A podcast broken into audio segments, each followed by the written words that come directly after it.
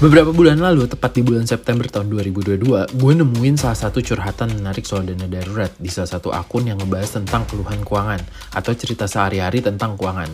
Di postingan tersebut tuh kurang lebih isinya begini keluhannya.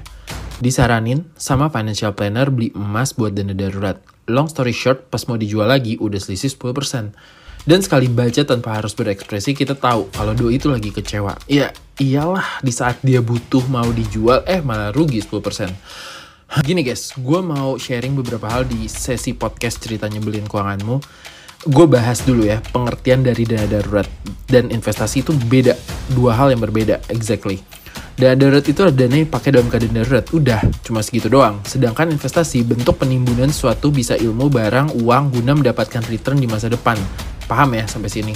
Nah, banyak yang salah bedain antara emas sebagai dana darurat atau sebagai investasi. Again, guys, emas perhiasan nih pakai ibu-ibu atau kalian para ladies itu bentuk hobi sebagai status sosial bukan investasi. Tapi ada yang bilang nanti nilainya di masa depan akan naik. Yes, tapi berapa sih guys? Karena emas perhiasan itu udah nggak murni lagi, beda sama logam mulia. Emas murni itu baru yang bisa disebut sebagai dana darurat atau ya kalian mau bilang investasi. But wait, jadi logam mulia itu dana darurat atau investasi nih? Ya tergantung tujuan keuangan kita apa. Kalau buat jangka panjang karena return emas bagus in the long term, oke okay, itu buat investment.